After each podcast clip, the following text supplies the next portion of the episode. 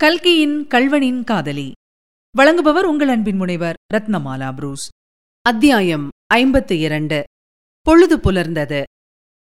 முத்தையன் கல்யாணியை பார்க்க வேண்டும் என்ற விருப்பத்தை தெரிவித்ததும் சர்வோத்தம சாஸ்திரி தாமே நேரில் போய் கல்யாணியை அழைத்து வருவது என்று தீர்மானித்துக் கொண்டார். வேறு யாராவது போனால் கலவரப்படுத்தி விடுவார்கள் என்றும் ஒருவேளை அவள் வருவதற்கு மறுத்துவிடலாம் என்றும் நினைத்தார். அத்தோடு கூட முத்தையன் இருக்கும் இடத்தை கல்யாணி தெரிவித்ததற்கு காரணமான மர்மம் ஏதோ இருக்க வேண்டுமென்பது அவருடைய மனத்தில் உறுத்தி கொண்டே இருந்தது. இவ்வளவு கண்டுபிடித்த பிறகு அதை கண்டுபிடிக்காமற் போனால் என்ன பிரயோஜனம்? அவர் ஏற்கனவே கேள்விப்பட்டிருந்த விஷயங்களையும் வைத்துக்கொண்டு கல்யாணிக்கும் முத்தையனுக்கும் இருந்து வந்த சம்பந்தத்தை ஒருவாறு அவர் ஊகித்தறிந்து கொண்டார். அவர்கள் காதலர்கள் என்பதிலும் சென்ற சில தினங்களாக கல்யாணிதான் முத்தையனுக்கு உணவு அளித்து காப்பாற்றியிருக்க வேண்டும் என்பதிலும் சந்தேகமில்லை. ஆனால் அன்றைய தினம் அவளுடைய மனக்கலக்கத்திற்கு காரணம் என்ன? முத்தையனுடைய உண்மை காதலியைப் பற்றி ஏதோ சொன்னாளே அது என்ன? அப்படியெல்லாம் இருக்குமா? முத்தையன் அத்தகைய மனிதனாய் தோன்றவில்லையே. அவனை போலீசார் சூழ்ந்தபோது அங்கே வேறு ஸ்திரீயும் இருக்கவில்லையே. என்ன காரணத்தினால் அவளுக்கு அப்படிப்பட்ட விபரீதமான சந்தேகம் இருக்கக்கூடும்? கல்யாணியை பார்த்து பேசினால்தான் இந்த மர்மம் வெளியாவதற்கு வழி உண்டு என்று எண்ணிய சாஸ்திரி ராயவரத்திலிருந்து இரவு மூன்று மணிக்கு குதிரை ஏறி பூங்குளத்துக்கு பிரயாணமானார். திருடனை பிடிக்கிற வரையில் குதிரையில் போனால் அவனுக்கு முன்னெச்சரிக்கை கொடுத்தது போலாகும் என்று அவர் சைக்கிளில் போய்க் கொண்டிருந்தார். இப்போது அந்த பயமில்லையாதலாலும் இரவு நேரமாதலாலும் குதிரை ஏறி கிளம்பினார். அவர் பூங்குளம் மூங்கில் பாலத்துக்கு கிட்டத்தட்ட வந்தபோது சுமார் நாலரை மணி இருக்கும். கிழக்கு திசையில் அப்போதுதான் சிறிது வெண்ணிறம் கண்டது. நன்றாய் விடிந்த பிறகே ஊருக்குள் போக வேண்டுமென்று எண்ணிய சாஸ்திரி குதிரையின் லகானை பிடித்து இழுத்து நிறுத்தினார். வாய்க்காலின் அந்தப்புறம் அவர் தற்செயலாக பார்த்தபோது ஒரு பெண் உருவம் தலைமயிரை அவிழ்த்து போட்டுக்கொண்டு உட்கார்ந்திருப்பது போல் தெரிந்தது. அந்த வேளையில் அத்தகைய காட்சியை கண்டபோது மகா தைரியசாலியான சாஸ்திரி கூட சிறிது கலவரமடைந்தார். கொஞ்ச நேரத்துக்கெல்லாம் யமனே வா சீக்கிரம் வந்து என்னை கொண்டு போ என்ற குரலை கேட்டதும் அவருடைய பயங்கரம் அதிகமாகத்தான் ஆயிற்று. ஆனால் அடுத்த நிமிஷம் அந்த உருவம் தண்ணீரில் தலை குப்புற விழ அதனால் உண்டான குபுக் என்ற சத்தத்தை கேட்டதும் சாஸ்திரியின் கலவரம் எல்லாம் பறந்து போயிற்று. உடனே குதிரையிலிருந்து குதித்து மூங்கில் பாலத்தை இரண்டே எட்டில் தாண்டி இக்கரைக்கு வந்து வாய்க்காலின் கரையோரமாய் ஓடினார். தண்ணீரில் மேலே மிதந்த தலைமயிரின் மூலமாய் கல்யாணி போகுமிடத்தை கண்டுபிடித்து கரையில் இருந்தபடியே அவளை தூக்கி கரை சேர்த்தார்.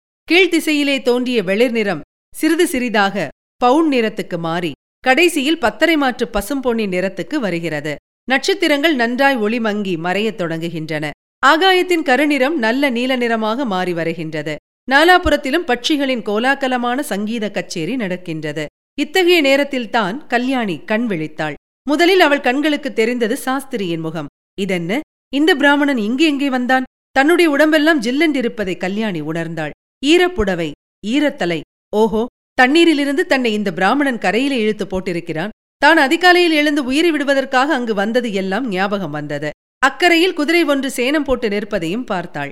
குதிரையின் மேல் இந்த பிராமணன் வந்ததைத்தான் யமன் வருவதாக தான் எண்ணியிருக்க வேண்டும். கல்யாணி எழுந்திருந்து உட்கார்ந்தாள். சாஸ்திரியை பார்த்து ஐயா உங்களை என் உயிரை கொண்டு போக வந்த யமன் என்று நினைத்தேன். நீங்களோ என் உயிரை காப்பாற்றியிருக்கிறீர்கள் என்றாள். அதை கேட்டதும் சாஸ்திரியின் முகத்தில் புன்னகை தோன்றியது. ஆனால் கல்யாணியின் அடுத்த வார்த்தையில் அந்த புன்னகை எரிந்து போயிற்று.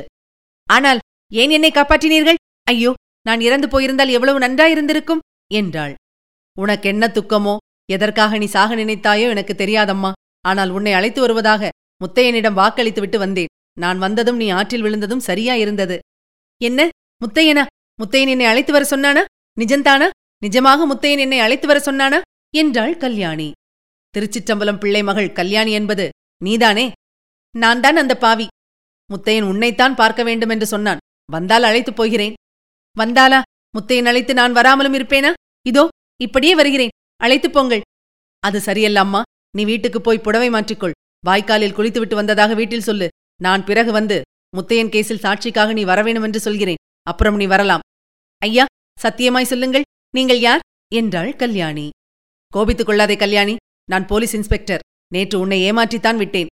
அதற்கு பரிகாரம் தேட இப்போது வந்திருக்கிறேன். என்னை நம்பி வா என்றார் சாஸ்திரி.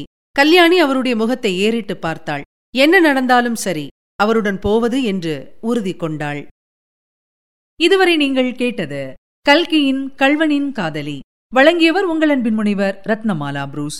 மீண்டும் அடுத்த அத்தியாயத்தில் சந்திக்கலாம். தொடர்ந்து இணைந்திருங்கள். இது உங்கள் தமிழோசை எஃப்எம் இதெட்டு திக்கும் எதிரொலிக்கட்டும்.